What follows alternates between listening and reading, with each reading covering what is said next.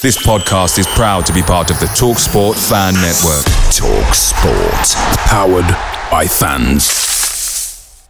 The TalkSport Fan Network is proudly supported by McDelivery, bringing you the food you love. McDelivery brings a top tier lineup of food right to your door. No matter the result, you'll always be winning with McDelivery. Order now on the McDonald's app and you'll get rewards points delivered too. So that ordering today means some tasty rewards for tomorrow. Only via app at participating restaurants. 18 plus rewards registration required. Points only on menu items, delivery fee and terms apply. See McDonald's.com. The Talksport Fan Network is proudly teaming up with three for Mental Health Awareness Week this year. Beyond the pitch, beyond the results, we're here to connect fans, getting them to embrace the highs and lows of supporting your club because we're not just fans, we're a team. With two in three football fans having struggled with their mental health, we understand that life off the pitch can present its own challenges. That's why we're committed to ensuring you have the tools to stay connected with your friends and fellow supporters. Take a moment to connect with your mates. A simple text or an open conversation can make a world of difference. And if they don't respond right away, don't hesitate to follow up. Let's all take a moment to talk more than football.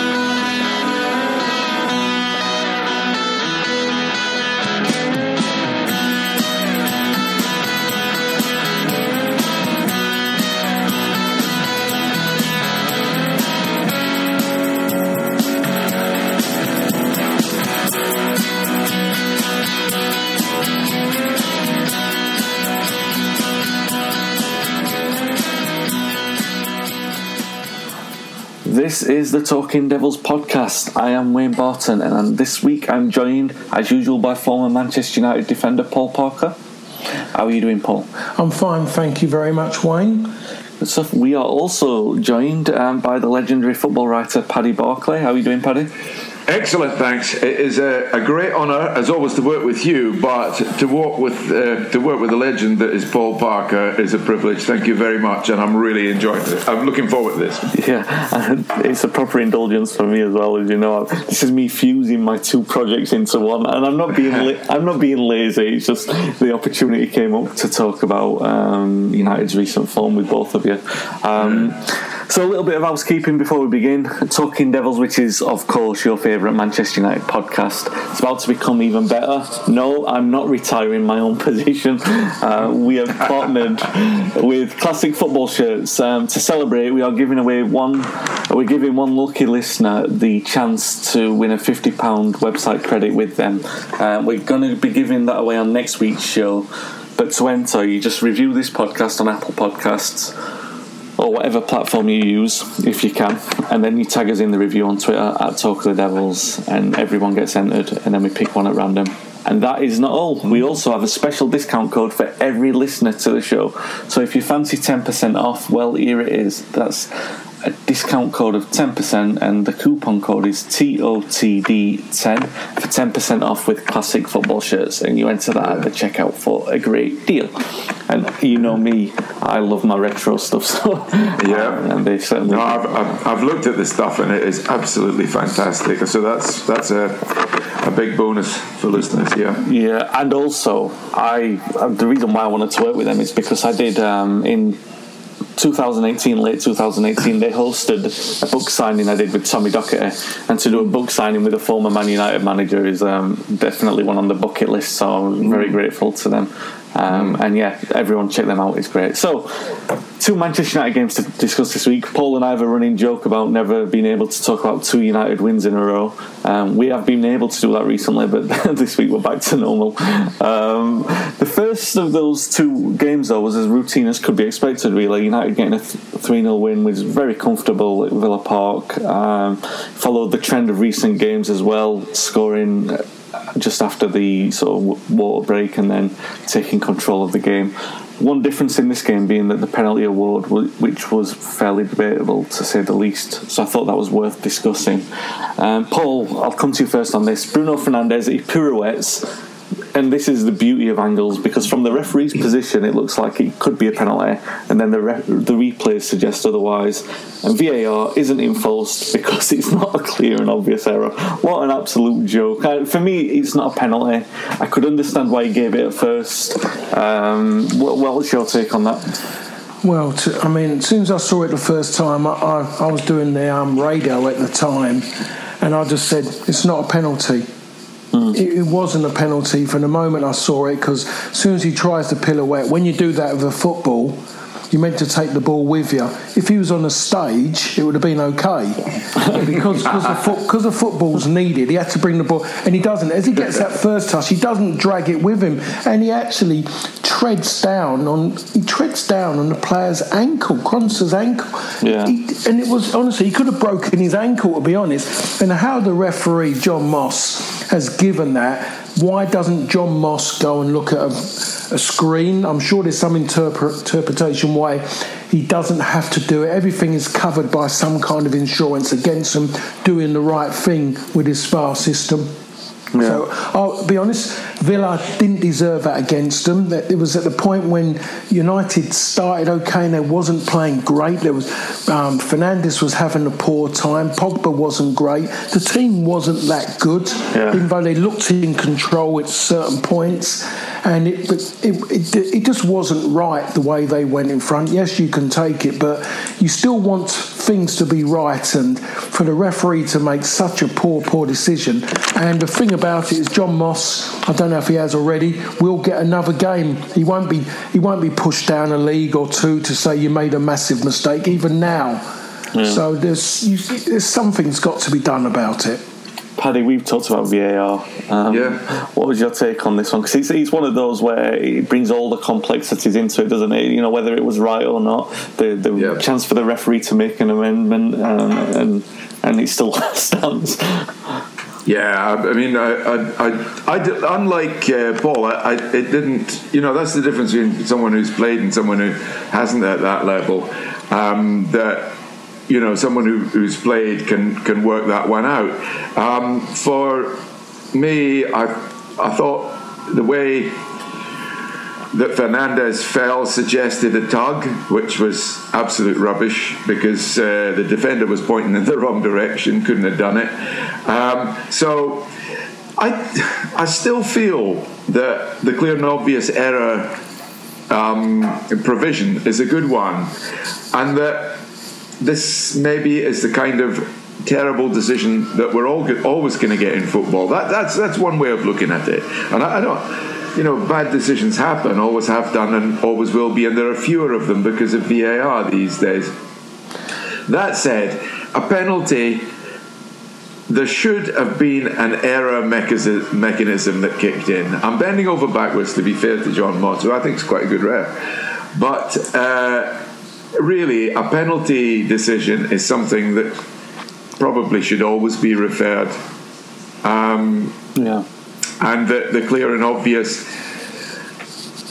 thing is uh, is not suitable for penalty decisions, which, after all, you know, are fifty percent of them are crucial to the outcome of the game. Yeah, and United's attack came moments after Paul Pogba had given the ball away and Villa had hit the yeah. post. Um, yeah. Paul Pogba yeah. giving the ball away in midfield is going to be a recurring theme of, of this podcast. But United then took advantage and they scored the penalty. They scored through Mason Greenwood and then they scored in the second half through Pogba very routine, as routine as they come. Uh, then they face Southampton, uh, which on paper started to look like it was going to be the most difficult game since um, playing against Spurs in the first game of the restart. So with Palace coming up on Thursday and Chelsea coming up in um, in the FA Cup on Sunday, Ole chose to stick with the same team for the fifth game in a row. I'll get to that in a little bit, but the game itself was a strange one. It was sort of like a how far we've come and how far we have yet to go kind of mood. Uh, in patches, United looked very good, and I say patches, very small patches for me. In other parts, their flaws looked very obvious as well. Pogba's casualness, we've already talked about this sort of error with the ball, uh, giving the ball away in midfield. Anthony Martial's lack of conviction with an early chance and then with a, one later on. And then both of them have the good moments, which makes you think, does that compensate for what we went through with the bad areas? Um, but it was a tougher game since um, of a tougher game than any other since the restart. Solskjaer didn't make his changes to rest the players as he has done in recent games. He had to make them to protect the result, and then that exposed the squad depth. And yet, if Brandon Williams doesn't come off with the head injury, United have a full complement, and they might have, even though they didn't deserve to, win the game, Paddy. Yeah, um, I, I, I, think uh, yeah they could, but uh, I thought two all. It was definitely a two all game. Yeah, uh, up against one of the better teams in the post lockdown league, um, which Southampton definitely are. Um, they're really, really, really solid looking unit strong in, in various positions and with a fantastic set piece deliverer in Ward Prowse. I was just thinking, you know, but Old Trafford doesn't hasn't seen balls like that since uh, since David Beckham, you know. Yeah. But um, it, it, it, you know, despite how good Southampton were, they, they, they, look at the moment to me like a seventh or eighth team. Uh, the trouble is that's what Manchester United looked like, and they've got higher aspirations. I think that. Um, there are problems defensively. I think that attacking, you, you alluded to Pogba. Now, I admit I'm biased against Pogba. I, I just I've never been able to stand him. And I, I, think he's just got a terrible attitude to the game. Um, he's also got a World Cup winners medal, but I think they won it despite him, not not because of him. Um, I think he's just for for a boy who is so talented incredibly talented. I, I, always think of when I see him play, I always think of Paul Scholes, not because he's like him, but because he's the total opposite. Yeah. The total opposite. yeah. He's probably got more natural assets. Yeah. Um, he was probably born with more than Paul Scholes. Um, but in terms of a football brain, uh, he's the complete opposite of Paul Scholes, in my opinion. He's just, I'll tell you who is like Paul Scholes Bruno. I think he's made such a difference to that team. He articulates the play. Manchester United have gained a stride, in my opinion, uh, and have gained, you know, angles that, that they didn't have before. Um, and now, uh, that Pogba's been brought back into the side, and I stress if you call me biased, I'll admit I'll, be, I'll put my hand up. Uh, now that Pogba's come back in the side, Bruno has the additional problem of trying to play with him problem. it's yeah, it's an interesting way of looking at it. What do you think, Paul? Because we've talked in recent weeks about how well they've both played together, but it certainly did seem uh, against Southampton that neither of them sort of got out of the blocks really. No, didn't they both? They both struggled, to, and to be honest, I thought Bruno struggled against Villa as well. He wasn't yeah. anywhere near his best as yeah. what he was there. But then you're, yeah. you're looking around and you're looking for other players, and it is a weakness within that squad. And we saw that when he made the so when he made the substitution of taking Bruno off, I was doing the radio last night and I mm. turned around and said, That's a poor decision, poor. The best thing he could have done was to get Ighalo up front to, so they could play the balls into him and he could yeah. hold it up. He could, and if anything, gain fouls to take the pressure away. They had, they had no outlet because Martial dropped deep, looking to run forward rather than face the ball. Mm. And, yeah. and, the, and then straight away, you go at any level of football, I mean, even down to kids' grassroots football, and they see two or three of the better players get taken off. It'll mm. lift. It'll lift the average player because you believe you might get because you've got no one coming at you.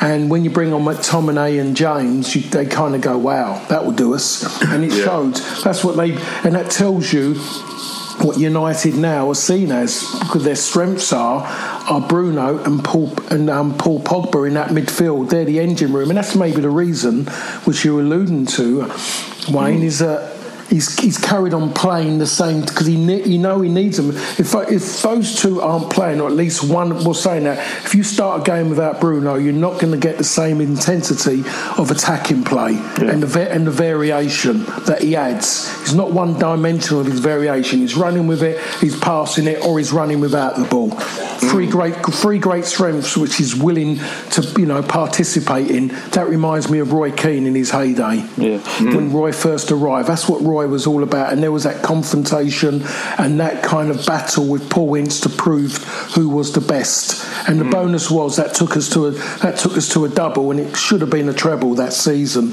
So United are going down the right way in, in that context. Can I get, get- Wayne? Do you mind if I ask you two lads um, a, a question which occurred to me watching the game last night? I think United have got a bit of an issue, or, or you know, this great striker who is now their manager, Ole Gunnar Solskjaer, has got a bit of a problem. Is that in that he's got three, if you like, Solskjaer's playing up front.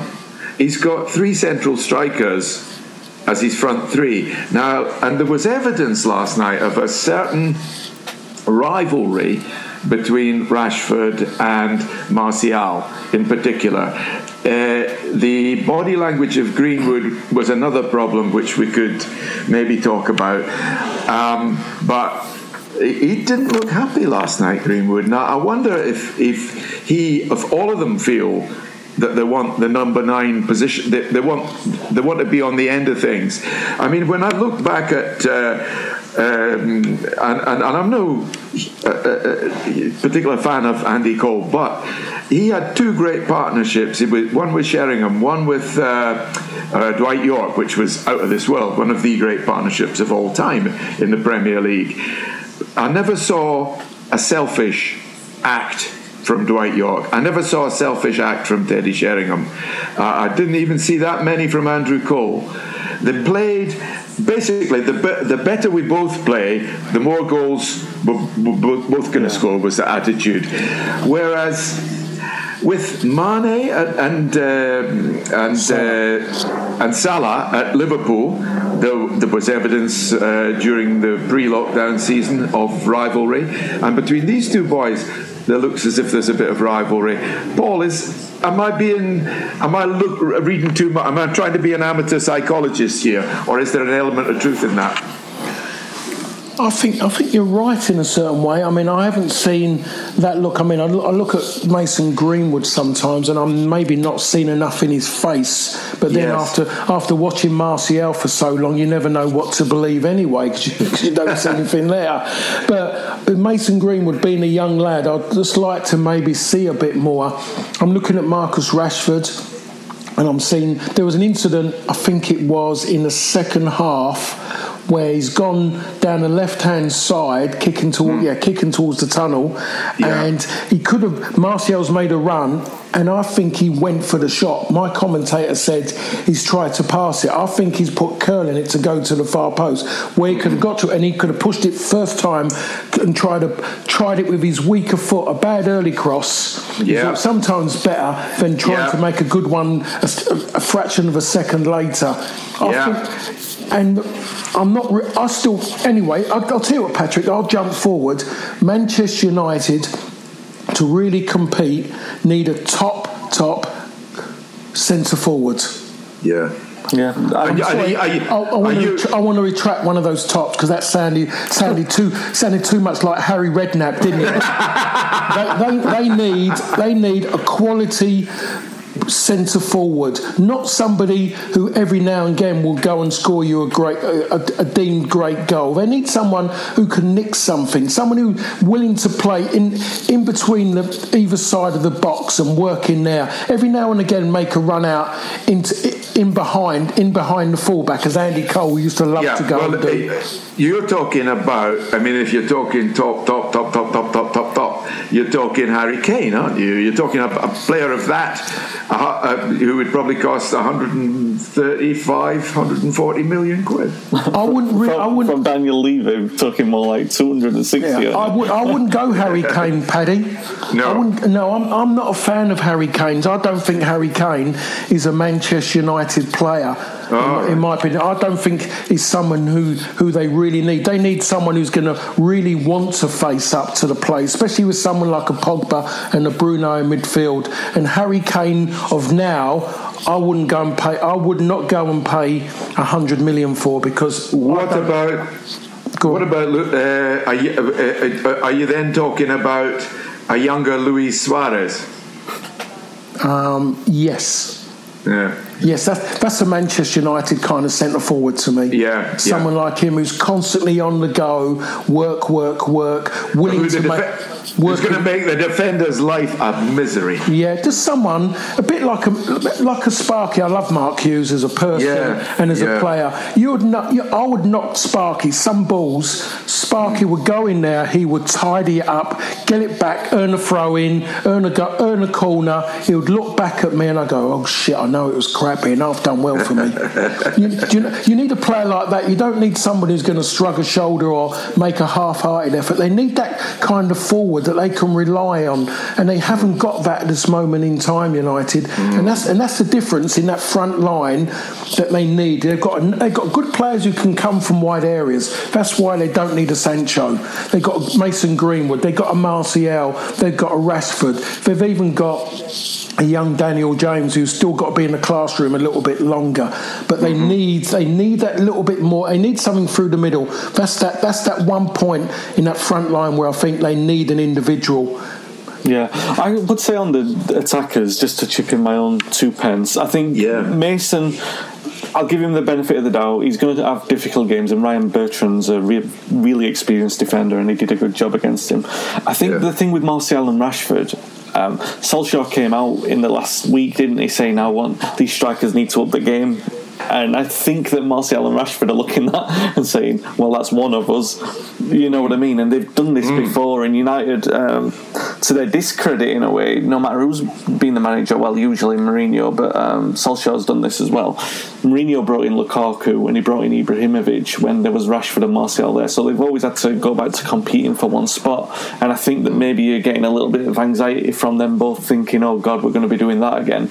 Um, Yeah. it's, it's an interesting one, um, but I still think you know there were moments where both of them could have done better yesterday. However, let's talk about the uh, real thing that cost the game. I know we've already talked about Pogba, so we don't need to go over that. It's obvious that he, he takes the blame for the first goal, but the second one, oh my God, Paul as a defender, you've got to look at that and think it's just a calamity all over that. You've got De Gea's not common. He's not commanding his area. Matic doesn't get the first header. There's no authority from Maguire in there, and, Mac- and Lindelof stood behind the man at the far post. It's unbelievable, isn't it? Yeah, well, Wayne, I tell you what, mate. I don't think it's it's easy to come out and blame Pogba for the first goal because he gave because he got caught in possession. It wasn't a good ball out from De Gea to him. Yeah, was there was there a shout man on? If there's a man on, he's facing goal. Man on straight away, early shout. He plays it back to where it comes from. But anyway, he loses the ball there, and I'm sorry to go back, Wayne, but I see Yeah. it differently. Yeah. Is that the ball then goes wide and then it gets delivered across the box. What, what Maguire was trying to come across, where where was Luke Shaw, by the way?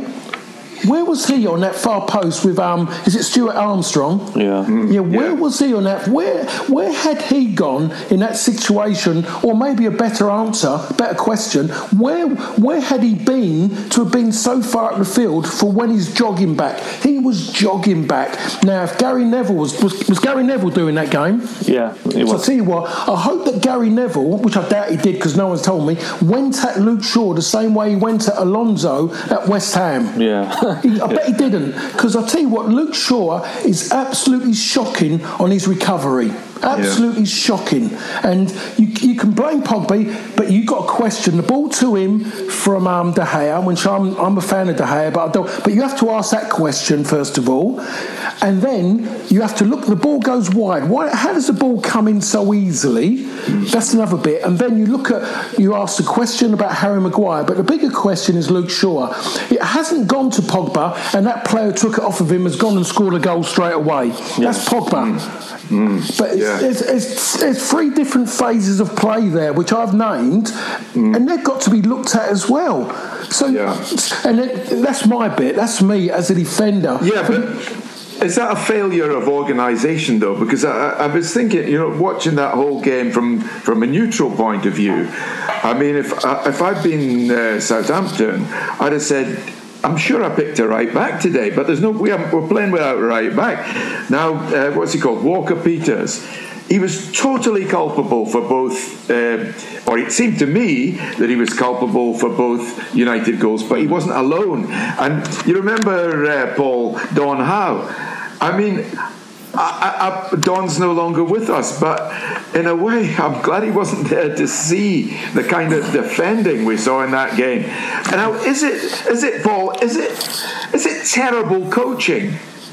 of defenders, or do we take a, or are teams now taking a gamble on Trent Alexander? You know, um, fullbacks who aren't fullbacks in the Paul Parker sense, in that they can play, but they see their number one job as preventing as, as as keeping tight at the back. Uh, I mean, Paddy, can, I'm going to ask you a question here. Just move. Have you yep. been listening? Have you been listening to this podcast a lot? Because I'm sure I keep saying things like that. I mean, and, and, and, be honest, you're you're spot on. I that's me. My priority when I put on that number two shirt for United, yeah. and I knew it was my number two shirt because it had my name on the back, 92, 93. That's when I knew it was mine. When I was at QPR, I had a number four, but when I weren't playing, they passed it to someone else. But um, so I knew that was my priority. The moment if I decided to go forward, which wasn't that often, I have to say, before anyone says anything, but I knew that if that ball got played back into that hole, I didn't want Steve Bruce doing trying to do my job of chasing down someone quick, someone quick. I wanted to make sure that I was there to help Brucey, and if they were to beat me and they put the ball in the box, I wanted Steve Bruce in the box, not in a fullback position, cursing me because they put the ball in the box and Pally's been left two against one. Mm. And that was my yeah. way of defending. And going back to what you were saying, I don't think anyone now bothers about defenders because no one bothers, no one takes pride maybe except Wan Bissaka of stopping a cross. Yeah. No one, no one yeah. doesn't want to stop a cross anymore. They don't take. Don Howe used to do a session, and this was after when I was at QPR. Don used to do a session, and Kenny Sansom used to take the mick out of him about it. Ken, yeah. Kenny used to mimic anybody, and Don used to be doing like a dance with his left foot, his left heel, banging in the floor as he moved, as he shuffled off, the, showing you how you go around putting someone under pressure at the ball. You're virtually chucking your foot down to let to panic them. And Don's after Don's done it for about five ten seconds. You could hear him breathing after you, going, "Oh my God, Don, you're right."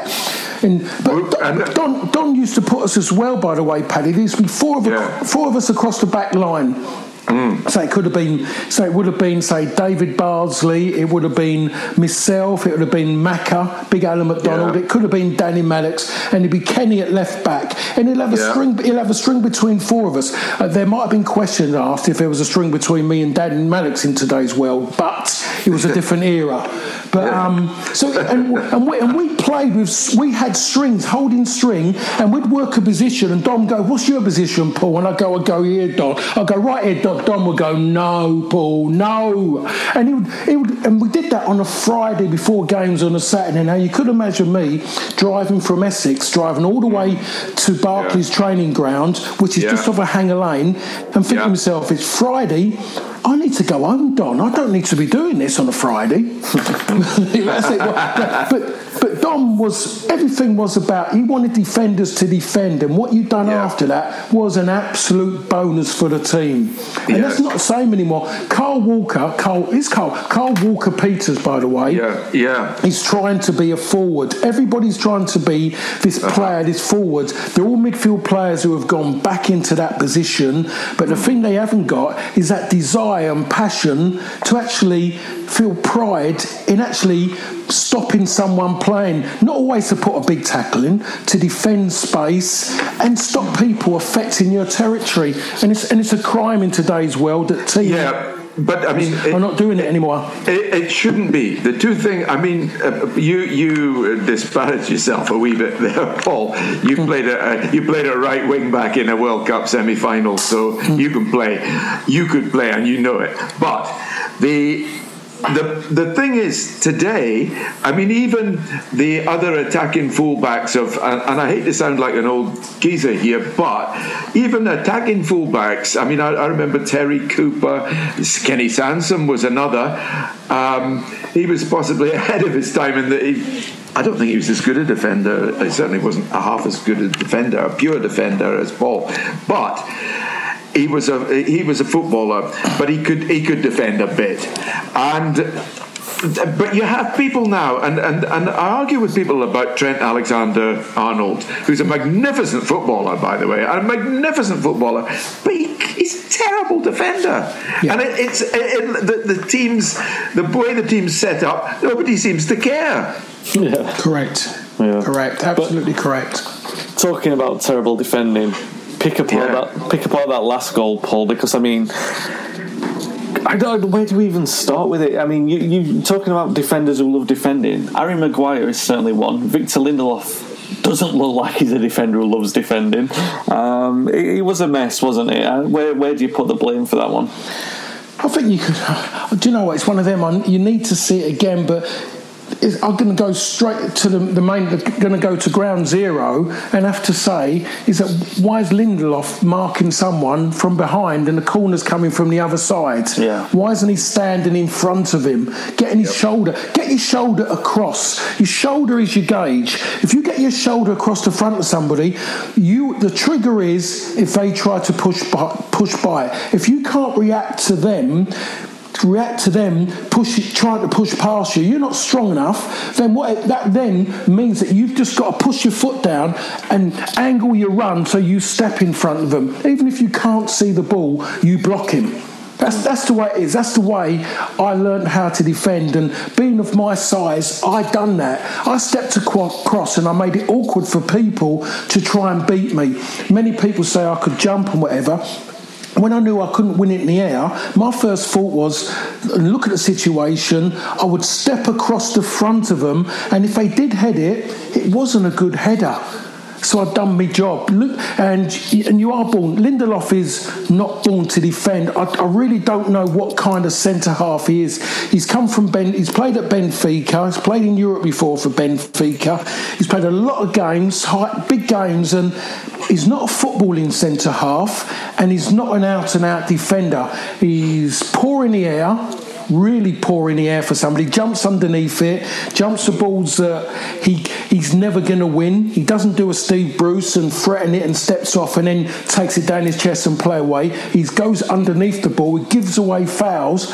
He's he at the moment is not good enough to be playing a side that can compete to win the league. The only way United are going to find out how good they are defensively is to take Lindelof out the picture and I've said this to you many times, Wayne. He's got to try.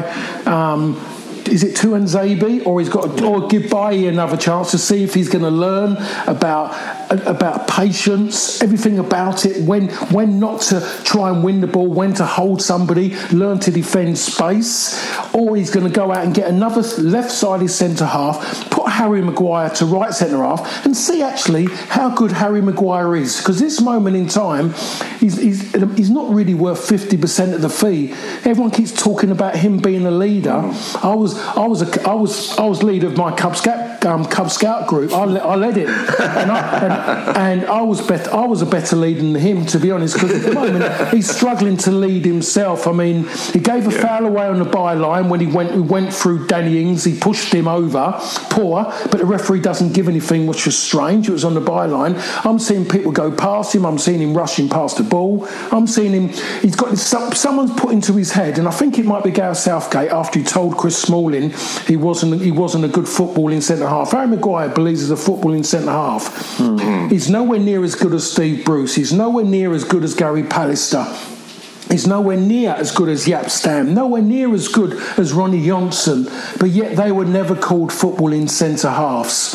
They were bloody good defenders, but they were footballing centre halves in great Manchester United teams. Harry Maguire, at this moment in time, as the saying goes, from people of my era, can't lace their boots. Yeah, well, we're going to be on the Victor Lindelof roller coaster for a few games because I don't think, as much as I agree with you, and we have had that conversation before, I do think now we're at the back end of the season, it's it's almost counterproductive to make the change. So you've got to sort of ride that roller coaster going through. Mm. Um, the, the big contentious point from the game was the fact that the lad comes on, Obafemi comes on for Romeu and Romeu yeah. should have been dismissed earlier. Well, that's the, the theory. Um, yeah. When I was watching it live, when it when you know we're watching the actual incident pass, I didn't think anything of it. On the replay, it looks like it's a red card. Um, Paddy, what for you? Yes. Yeah, uh, I, I would just uh, I would just say yes. I agree with your analysis. Um, I, I, didn't. I, it, it, didn't look that bad, but it looked very bad to uh, Gary Neville.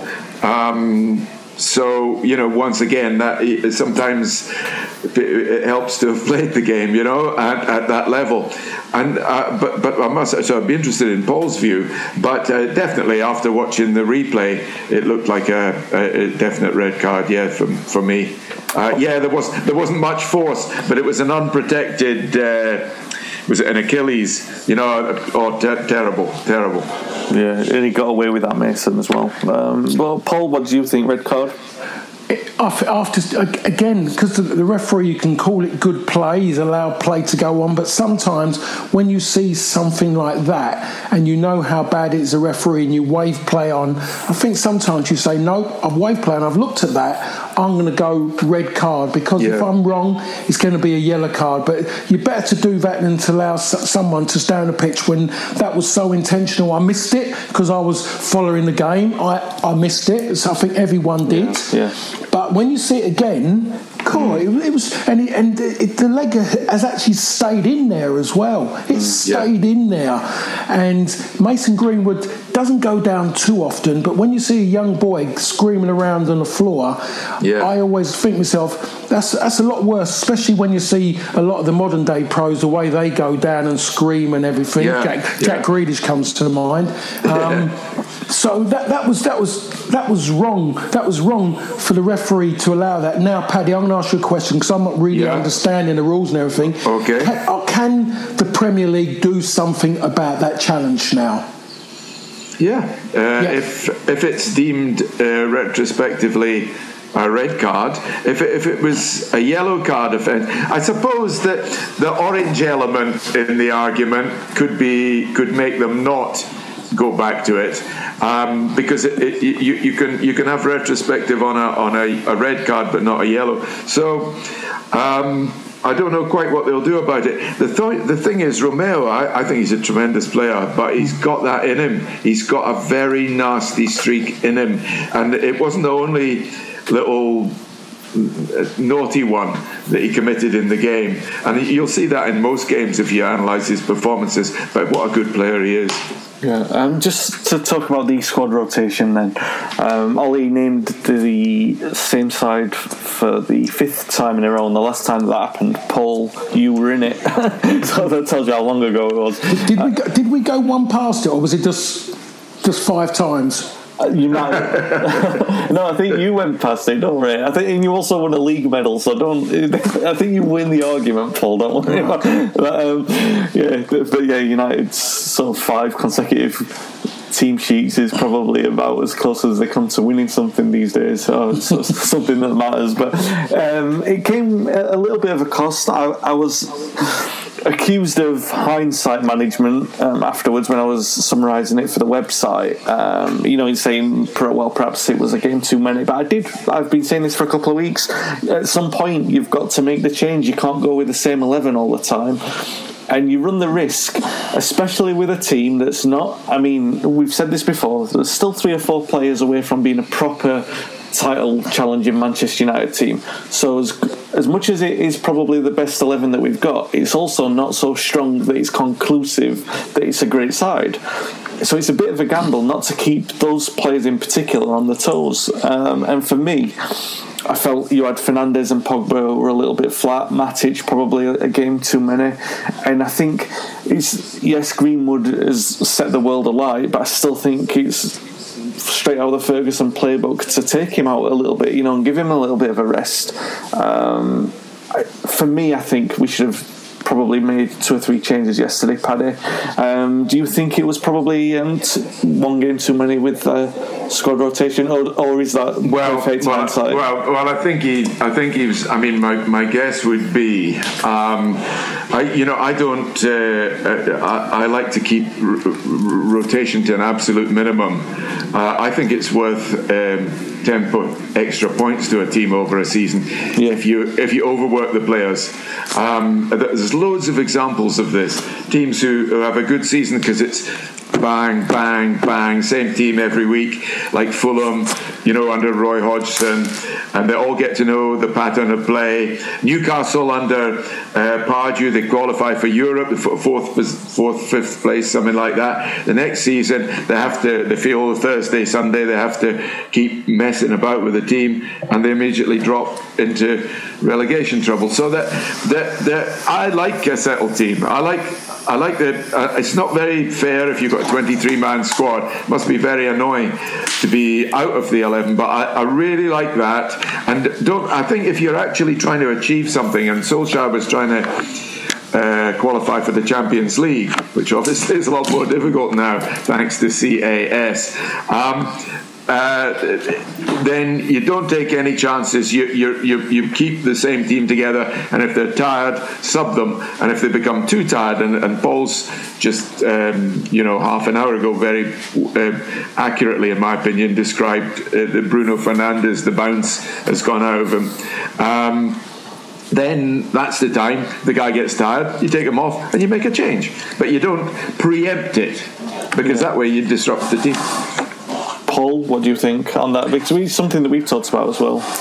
Yeah, I mean, Paddy there, he's, he said everything I said, so he can get what I normally get. He can be called a dinosaur like me. because, but that is that is. I'm used to it. Yeah, I couldn't I couldn't put that any better. There must be something, Paddy. You must be a journalist to come out with words like that and your description because you are absolutely spot on in what you said and how I see football when I see successful teams. And maybe that's because of I was fortunate enough to be involved at United and involved with a manager who believed in that word yeah. continuity, which I yeah. use a lot. I need to yeah. find another word for that, and I'll, I'll, speak to you later about that, Paddy. You being the journalist. Okay. Yeah, I'll get my, I'll get my, I'll get my thesaurus out. Yeah. right, don't, don't, go too far words like that. but, um, but, seriously, I look at and, and I and I am so pro that. But the thing I will look at is that they've played five games in a row, and they've mm. played, uh, and it's been over a shorter time than normal. It hasn't been from a Saturday to Saturday, and then one on a Wednesday, then one Sunday, then it's been bang, bang, bang. So, really, in theory, these players have had 10 weeks off or so. They've been doing their little bits, and I hate it when people come out and say they're tired. I look at it, there's people tired when they get up six in the morning, get home six at night, kiss their babies good night, the baby goes to bed, and within two hours he's gone to bed as well. That's work. Football mm. is something you're supposed to enjoy. It's a bit of fun, and the bonus is you get paid for it as well. So you should want to play in every single game. For me, I'm gutted how many games I played during my career. I should have played more, and I want to mm. play more. Seems like some of these players are happy to play 15, 20 Premier League games and be content with that. And when when they retire and they look at the likes of other players like like him, like um, Jack Charlton, seven hundred and was it fifty one games yeah. he played. There isn't going to be that about in 2030. Players are not going to play that many games, and they're going to regret it. So I can see what Ollie's doing. I think Ollie now is going to be forcing to do things anyway. But I think after the good times he's had, he looks at his bench, he looks what he could put in, and he goes, mm. "That's not going to win me in the style that I want." Now I've had this taste of it, I want more. So he's going to keep going and hoping it works out. United win the game, his mate. They win that game, and then he goes into the Palace game, and we mostly wouldn't be talking about it, but because it's two all, a last minute goal or so, everyone is talking about that one. Everyone's questioning this and questioning that. It's good to have stability at Manchester United in team selection for the first time since Sir Alex retired. You're, you're absolutely right, and uh, I've got to say this as well. I'd be much rather talking about a 2 2 draw against them than we were talking about Louis Van Gaal's games where we didn't even have a shot on goal against Southampton at Old Trafford. So we have come so far yeah. um, from where we were, and yeah, it's a positive thing. We, we drew at home. It's not the worst thing in the world. Um, but we, we uh, against against an informed exactly. Yeah, yeah absolutely. Who deserved their, their draw, absolutely. Um, but it does look like he's going to have to change it up for Palace because at the very least it looks like um, Luke Shaw might be missing and maybe even Brandon Williams as well. I don't know if Williams would get the clearance to play. So you might even have a, a formation change. You know, he likes that three-four-three, um, Paul. So maybe that kind of thing would be as good as a, a sort of you know mass rotation kind of thing. It's just a little bit of a freshness to keep people on the toes. Um, Palace are sleepwalking their way to the end of the season. Five defeats on the spin, but that run does have to end at some point. And Roy Hodgson is going to say, "Look at what Southampton did. United looking a bit leggy. Let's scare them." Well, Palace. Uh always, always, it's always a tough game at Selhurst Park, and I've been to a few over the last couple of seasons when there've been really, really good games. I remember, I remember the um, the Matic goal, the Yeah. late late goal. I mean, that was an incredible night of football. That was incredible. That that roar, the noise that comes from that place in general, but the roar that night when that went in, you suddenly thought, hold a minute, Old Trafford's got smaller, and I haven't travelled far. What's, what's going on here? It was an incredible night. Palace, that's a great ground, Palace, great atmosphere, and it, and generally it does it does it, there is it makes it difficult, but. As I just previously mentioned, it was about crowds. It was a big crowd. The ultras are not going to be there for this game, mm, so it depends. on- I don't know what it's going to do on it. If I can't see that Brandon's going to be able to allow to play, he might not be up to it. Given I'm not exactly sure exactly what it was. Was it his nose? Was it a gash? I don't know. I haven't really read a paper today. Luke Shaw turned his ankle. And to be honest, they, they said when he was coming off, they said, "Look, he ain't walking." Well, I went, "Well, he normally walks like that anyway." That's what I said. That's the way he walks anyway. He looks he looks like he's chewing a toffee. But um, so I'm not really sure. But he might just need him for balance on that left side. That's the that's the pro- there's not enough balance anyway because of Harry Maguire on the left side. So to have an to have someone like Luke Shaw not playing, then you really do lose that balance because you haven't got you you might not have a left foot out there to keep going wide. Mm-hmm. So and you look at the midfield, is he going to play Pogba and Fernandes? I don't think he's going to go both of them. So if he has McTominay and Matic, then you're looking for all creativity to come through Fernandes again. Mm-hmm. And Palace. I don't know. I just think that take that gives Palace a little bit of an edge as well because they only have to worry about one. Is he going to go with the same front three? There could be a good chance that he leaves out Mason Greenwood to start with which mm. means that he's going to he'll play with Daniel James, which if Palace sit deep will cut him out of the game completely. Mm. So it's a difficult one for Ollie to do to deal with, and it's a test for him because he has to win this game. Because I think we really have to believe that Chelsea are going to win tonight. Yeah. Yeah, yeah. Well, they they'll they'll, they'll certainly be uh, under orders to come up with a performance after the last one at Sheffield Yeah. United. So you you you you you you're looking for a, a bounce back from them. But um, what do you lads think about Brandon Williams? Um, he certainly he's he he doesn't look as he looks to have a bit of a hardness about him, a bit of an ambition about him. Yeah, Paul, first, you can take that one. I'm, I'm, I'm a big fan of his Paddy. From the moment he started the European games, his first game, and I'm, do, I'm doing the radio. I'm seeing his, I'm seeing him out in Europe. I'm going wow, and I'm seeing his performances, and I'm seeing I'm thinking about my first ever club European game was against um, Atletico Madrid away, and whew, I was so in awe. I was I was 27 years of age, and I'm going wow. I'm going. Well, I'm not. I wasn't used to it at club level. I played more games in Europe for my country, and I'm kind of going, yeah, wow, yeah. wow, what's going? But I watched him in his first game, and he was just didn't bother him. He was, didn't, and I watched his next one, didn't bother him. And the only time I've seen him have what can it's not even deemed as a poor game. He, he didn't have a good a good time in the first half against Sheffield United. Didn't have a good time, hmm. and I think the reason why is because the way it was set up, he was put as a wing back.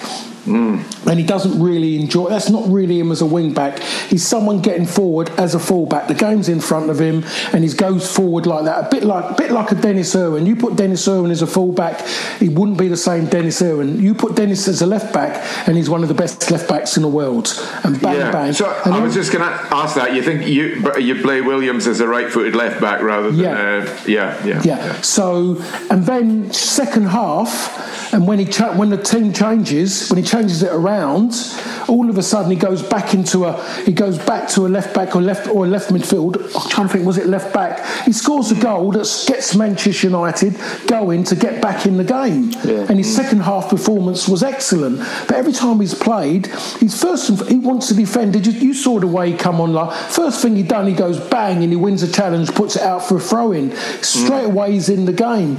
Up until obviously what happened to him, crying shame, is that the, the lad's been excellent. I think and I believe he should be having a run instead of Luke Shaw because you get more from him defensively and you will get more from him when he goes forward because Luke Shaw's going forward and everything's an afterthought. The overlap is an afterthought. It's not natural. He's not he's not doing it in the same way he done it as a young fullback at Southampton, Luke Oh. Shaw. You oh, know, Oh, he's, what, those a, days what, a, what a player he was then. Yeah, yeah, he was completely different now. So I just think that now it's coming to the point where Ollie's got to make a decision about about Brandon Williams and say, I need this boy to be a bit like Mason Greenwood. I need to encourage him for him to believe that I've got faith in him, and that is to say, I'm going to play you in now in a big game. That moment's gone at the moment. But he needs that now, that little bit to chew on for next season. Yeah. Yep. Paddy, how do you think um, Roy? You're a big fan of Roy Hodgson, obviously, from what you Yeah. did at Fulham. Um, how do you Yeah. think he's going to do with uh, Palace on Thursday? I think uh, he's probably losing a little bit of uh, his temper. He's he comes across as such a gentleman, but he's got a temper on him, and uh, he, I think the players will be left in no doubt that uh, the fans might not be there pushing them on, but they'll certainly be watching on the telly, and that they oh you know they need a performance, but you know they're playing Manchester United. Uh, you know for all the I mean you Manchester United adherents are always talking as if you know only winning five nils a, dis- a, a disaster. you know you're a wee bit spoilt, you lot, and um, I think you know for all you might say, you've got strikers on. 20 plus go- two strikers on 20 plus goals for the season is it only two it might be all three soon but uh, so it's not you know it's uh, it, of course it'll be a hard hard game for Palace and and they'll they'll close up and try and keep it tight and and sneak one. Uh, is is um, Zaha playing? I, I, I, I was told there was a fitness doubt over him. Well, I, I hope so. yeah, it's considering. Um, how- No, he- he'll hurt you, and and you know, uh, he- he might even might even get a penalty because uh, the opposition are owed one.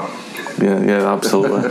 um, after that, it's going to be Chelsea in the FA Cup semi-final. Um, Oh, and I was talking about Palace sleepwalking their way to the, the end of the season with five defeats on the spin because I wanted to bring up the subject of omens. Now, Chelsea and United historically have this sort of hoodoo over each other for different reasons. Now, it's been a mixed bag for them since the restart of the, the campaign.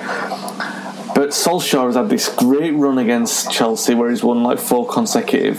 But Chelsea's record against United in the FA Cup is unbelievable at the moment. They win every single time we play against them.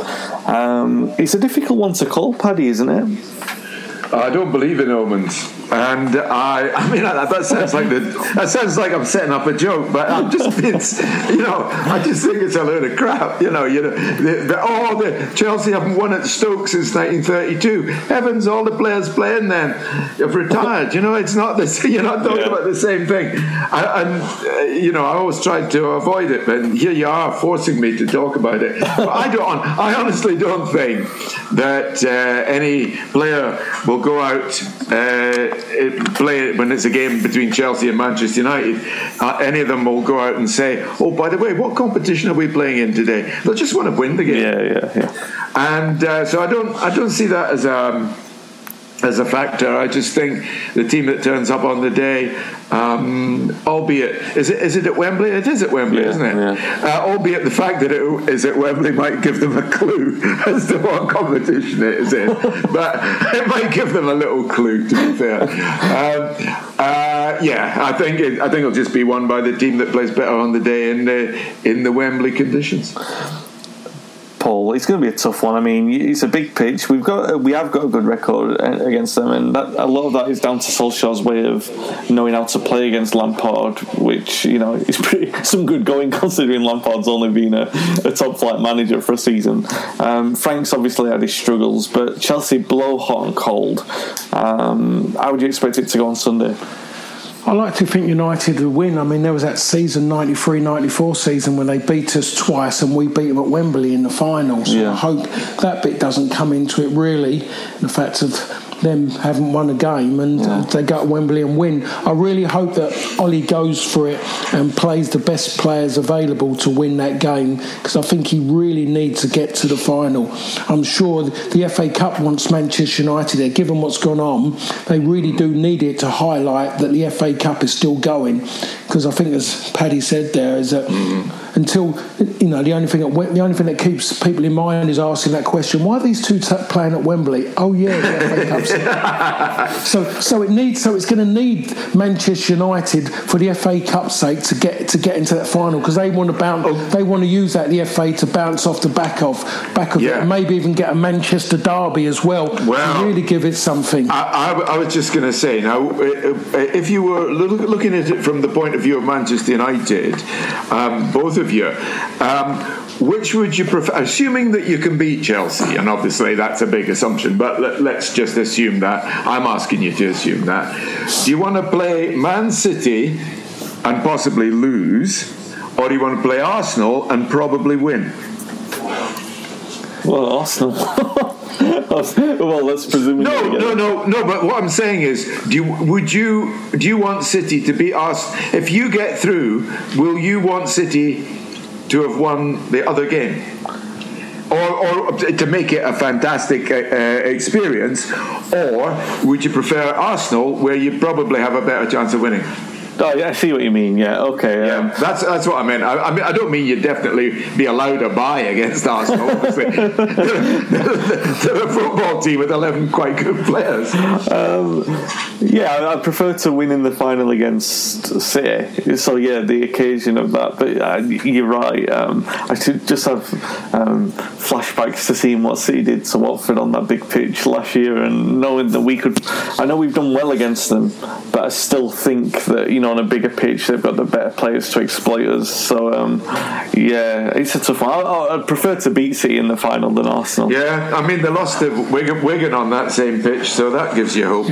I don't think the pitch is that much bigger either. I think they just it's one of those pitches that looks bigger because of because of the space around it. You look at London Stadium. How big is London Sta How big is Yeah, that pitch? yeah. It's a bit around it. I would, me personally, if you're going to win a competition, you, you always talk about better way of doing it. And United have had, you know, they've played a few big games through this as well. Is you want to you want to go and beat someone who sees who would be the favourite City. You beat them in the final, and then to beat them three times over a is it three times over a season? Mm. It would be the third time they've won. They won the League Cup game. They've won. A, they've won a Premier. They won. They've Both, won both league games, didn't they? yeah, both league games. They've won a League Cup game at the Etihad as well. Yeah. Mm. So, so for me to go and beat them again.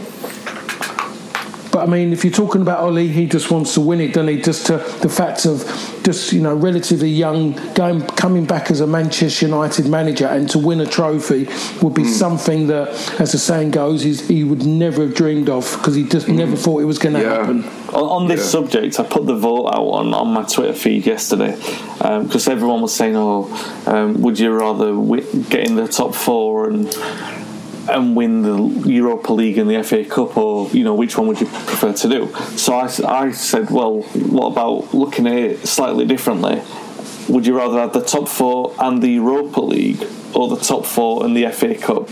So, what do you reckon the the majority came down with? Um, Paul, I'll come to you first. What do you think the majority said? They said top four in Europa League. Paddy? Uh, I, I would have said um, beating City in the FA Cup final. Well, my opinion, I would rather get in the top four and win the FA Cup, um, regardless of who who it is in the final. Yeah, beating City would be best.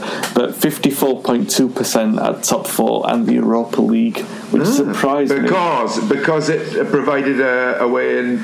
Well, the top four gets you into that anyway. So I was surprised that people would want the Europa So the, League. the majority would rather win the Europa League. That's interesting. It depends, I suppose, who you. uh, I know, right? I, I think it might be a generational thing as well. I'm still young enough. I, I convinced myself to, to say that the FA Cup's the, the you know much more important than the Europa League. If it, if Well, it was the uh, old UEFA Cup, then maybe you know it's it doesn't feel the same. But Yeah, well, do you know? Do you know? I asked the Dundee supporters the same question, and and and, and, and, and a hundred a hundred percent of them uh, t- uh, ticked option three. You're taking the piss. I know, I know, I know. Okay, let, us get off United and let's talk about a couple of things to know from the um, Premier League um, and the government, which have been coming out um, as part of the restructuring uh, in, in the following months, really. The first thing was that there was a little bit of talk that they're going to bring back fans in lower numbers at the start of the next season, whenever that is. Um, I guess penciled in for September, October. Obviously, that's a good move. Paddy, we've talked about this on our Premier League podcast Yeah, quite often, yeah, and it, it, it's it's a good thing. I know you've been talking about it a lot on your Twitter feed as well. So, what do you Yeah. think is the best way of um, of doing it? Well, you can socially distance the crowd, but there's only one problem with uh, football or life live professional sport, and that is um, excitement. It's uh, you know, I mean. The, if, if pubs are open, right? The problem with pubs is people have a few drinks, they lose their inhibitions, social distancing breaks down. With shouting at a football match, which we all would do if we went there live. Uh, the excitement of it, especially if you've had a couple of drinks beforehand, you lose your inhibitions, you shout and scream in people's faces, you score a goal, you scored a. Right, suppose there's 10,000, 5,000 Man United, 5 Man City fans at the FA Cup final at Wembley. 10 seats per person, blah, blah, blah. At the start of the game, I'm sure they'll all be spaced out.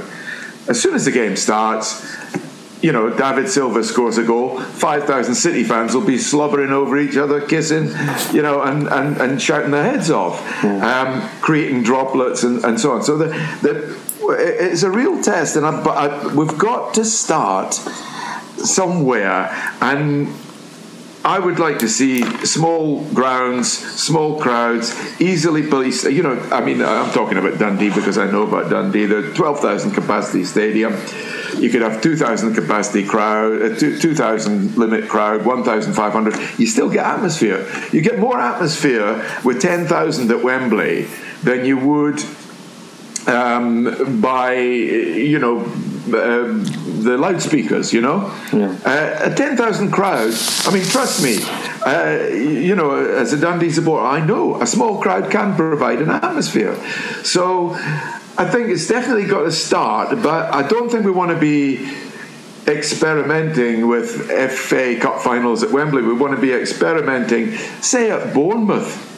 Yeah. You know, with uh, you know, maybe have a one thousand crowd at Bournemouth and see how it goes. And if the fans do behave themselves and do keep socially distant and just scream their heads off, but from their own seats and don't move, then we can maybe move on to Southampton for the next one and and see how it goes. Paul, you've been in the stadiums um, working as a commentator. The only problem for me is where will the subs sit if, if, if the fan, fans are coming in and taking their seats? Well, to be honest, you the, the subs are going to have to move, aren't they? Really, or the fa- or the fans can take their place on the bench, maybe. Go and nick a, go and nick a few of them. I don't know. I mean, I, I really, I'm, I'm one of them. I'm, I'm a skeptic. Really, somewhere along the line, we're all going to get together doing things, and we'll we'll move on. But somewhere along the line, they really do need to get people back in there. The players need it. The fans need it. You, they've been teased are having to watch it on TV now. They, the next stage has got to happen. You can't keep avoiding it, avoiding it. People have to get together, and yes, someone's going to get ill. But there might be something different. We don't know, but it needs to move on. Life needs to move on, and football is mainly about people's lives.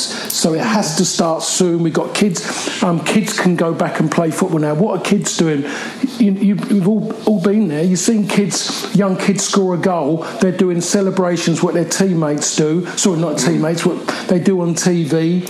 Not the one, not what they're doing at the moment. They'll go back to the old way of doing it. So kids Yeah. are going to get together. They're, what's going on? You've seen the players now, Paddy. They're getting Yeah. more together because they're getting a little bit. Especially now, tensions are running high in certain Yeah. bits now. They're all starting doing it. And Yeah. as much as the Premier League say, don't do that, you've got to set an example. But they weren't setting good examples before when they're effing and jeffing down the camera. So if, they, if if they're cut, you know they're, cut, they're doing that, showing emotion. Is there anything wrong in showing emotion, showing kids emotion, saying we're really enjoying this at the moment because that, that was so important? Did anyone stop Wycombe Wanderers, by the way? Mm-hmm. Yeah. No, no, yeah, yes, that's there we fine. are. Are they going to put a complaint in about Wycombe Wanderers? They've just gone into a division they've never they've dreamt of. They'd never thought they'd be so high in their lives. Martin Yeah. O'Neill didn't even achieve that. Yep, yep, yep. That's true. That's, You know, so I, I don't I- I- Sorry, And. I mean, I know that the celebrations at Wycombe, you know, went went on, or the Wycombe celebrations went on way into the night. So, I mean, as well they should. as they Yeah. should. Yeah. Um, the other, the, the sort of counterpoint to this is obviously that um, what would happen with broadcasting the games, and the talk is that um, every game's not going to be broadcast, even if they do lower the bring in small capacities.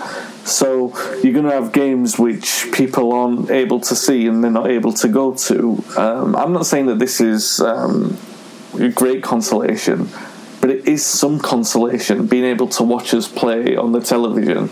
Um, it, it's better to have it this way than not be able to see, uh, you know, just having reporters at the game. And, you know, you're still going to have the Sky analyst who's, who's there with the sort of empty stadium behind him telling us what's going on in the game. Paddy, um, we were. Yeah. What do you think? I think Well, you can all. I, don't- I, don't- I've got. I mean, I've, I've got a bit of experience of this because my uh, English team is is Paul's old team, Fulham, and uh, um, where he made his name. But it, it, it, it's. Uh, we have uh, we're in a bit of a privileged situation because we're on the telly tonight at five, um, and, and and we've been on the telly. I think we've only had one game so far Yeah. uh, post lockdown that's not been covered live by Sky. So we're kind of spoiled. Um, but the one game that you can't that you can't you know the one game that we couldn't see live, I was able to catch up on it. And if you're a real fan. You will probably want to see the game, even if it's a 24-hour delay or something like that. How, but that that said, I do think that not that they should continue to show all the games live simply as a public safety measure to deter uh, any real nitwit from you know watching it in a, a non-distance or irresponsible way. Absolutely, and Paul, the, the other part to that is the fact that overseas broadcasting, I've got the rights to show every game every minute. so like, it's just going to be the British fans who can't who can't see it. Do you know what I mean? It, it just seems ludicrous that you've got that kind of workaround a situation where you're kind of punishing the fans double in a way. You can't go to the game, but you, you're not allowed to watch it, but someone overseas can watch it. Well, that's been going on for years, Wayne. Me living overseas for eight years in Singapore, I could pick and choose what game I watch. Watch. Yeah. Yeah. I could watch it, and, and people. You can even go to. You could even go to Northern Ireland and go into a hockey club, and you can watch all the games there as well.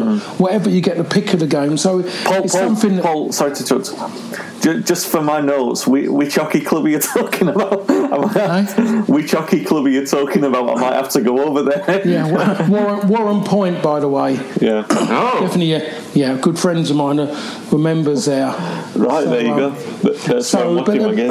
and, that, and that and that's been going on for years. So again, the, the fans are aware of it. It's just it's being rubbed in even more because they've been deprived now because people can't, the, the rest of the people can't even get into the grounds now to even have an opinion. So it is. It come to the point now after what's happened. The game has to be given back to the fans ASAP, and Yeah. we keep going with everything. You just got to trust people, and yes, there's always going to be people who have got a different way of doing things, and generally they are going to be young. People are moaning about the youngsters going to pubs. They're young. They're going to enjoy themselves, and if young kids are, are not going to enjoy themselves, then we've got a big problem in this world or in this country. Well, yeah, that's- don't want to enjoy themselves anymore. That's true. That's true, and and the, the also the plain fact is that in the case Yeah. of most young people, they aren't in any danger. Correct. Um, I, I, I stress most the people with underlying Yeah. conditions. Of course, we, we all have to be vigilant uh, on their behalf. But for the vast majority, and especially little kids, you're talking about little kids. Um, you know, uh, uh, you know, you get an image of six-year-olds playing football. They're uh, really the the danger to, to which they're exposed is negligible. Paddy, is it is it ethical that uh, let's say American and Singapore audiences can watch every minute of the Premier League, but um, fans won't be able to? Yes, uh, well, I mean, it's ethical because they pay for it. Um, I mean, uh, uh, but uh, are you talking about in current circumstances, Wayne? Because in current circumstances, yeah, yeah. no. I th- it was either you or Paul who, who just said that football needs to be given back to the people. I think it was Paul. Paul. And he, do, you- do you know he's so right there. At the moment, even if it means the Premier League saying, "Look, you, know, we we want every game to go out live, and we'll see you right when when the cash flow starts again. We'll make sure the broadcasting organisations are compensated. That somebody somewhere, and maybe the broadcasting organisations can meet them halfway, because frankly, they need. They need the people to be their friends going down, going forward. There's going to be a lot of challenges for the broadcasting associations in terms of the global uh, ability to watch matches. I don't want to go into detail, but it's going to be. They need uh, to keep the public on side as well. Everybody does. In fact, that's been one lesson of this for me. The public will step up. I mean, I'll give you an example. I'm a season ticket holder at Fulham and Dundee. I don't want my money back. Yeah. I, I don't. I, I've donated my money to Fulham because I, I feel that Fulham are fair with me. I trust Fulham Football Club and I love Dundee Football Club, so they can have my money. I don't want anything back, and and football has to. In in the way that my two clubs have been friendly, have been fair with me, and I'll be fair with them. I think that has to happen on a, on a basis. We want, there's a widespread feeling that the game has been taken away from us in, in, in the sense of that friendship in the last 30, 40 years. And I, I agree with Paul if, if what he's saying is we need to go back a little bit to the way it was before, where football is the people's game and, and seen as such. Perfect. Lovely way to, to wrap up the show for this week. Um, thank you so much to Paddy for joining us. Um, plenty of stuff to follow on talkofthedevils.co.uk this week. We've got exclusive columns from former players. John O'Kane's already got his column up, and that's always divisive. Um, Luke Chadwick will have a column up as well, which is always insightful as well. There's plenty of that stuff. I'll also be releasing an archive conversation I had with Ron Atkinson from last year as well. So, don't forget, guys, listeners to this podcast do get a fantastic discount with classic football shirts. Just use TOTD10 at the checkout. Thanks for listening. Take care and stay safe. The Talksport Fan Network is proudly teaming up with three for Mental Health Awareness Week this year. Beyond the pitch, beyond the results, we're here to connect fans, getting them to embrace the highs and lows of supporting your club because we're not just fans, we're a team. With two in three football fans having struggled with their mental health, we understand that life off the pitch can present its own challenges. That's why we're committed to ensuring you have the tools to stay connected with your friends and fellow supporters. Take a moment to connect with your mates. A simple text or an open conversation can make a world of difference. And if they don't respond right away, don't hesitate to follow up. Let's all take a moment to talk more than football. Away days are great, but there's nothing quite like playing at home. The same goes for McDonald's. Maximize your home ground advantage with McDelivery. Order now on the McDonald's app. At participating restaurants, 18 plus serving times, delivery fee, and terms apply. See McDonald's.com. This podcast is proud to be part of the TalkSport Fan Network. Talk Sport. Powered by fans.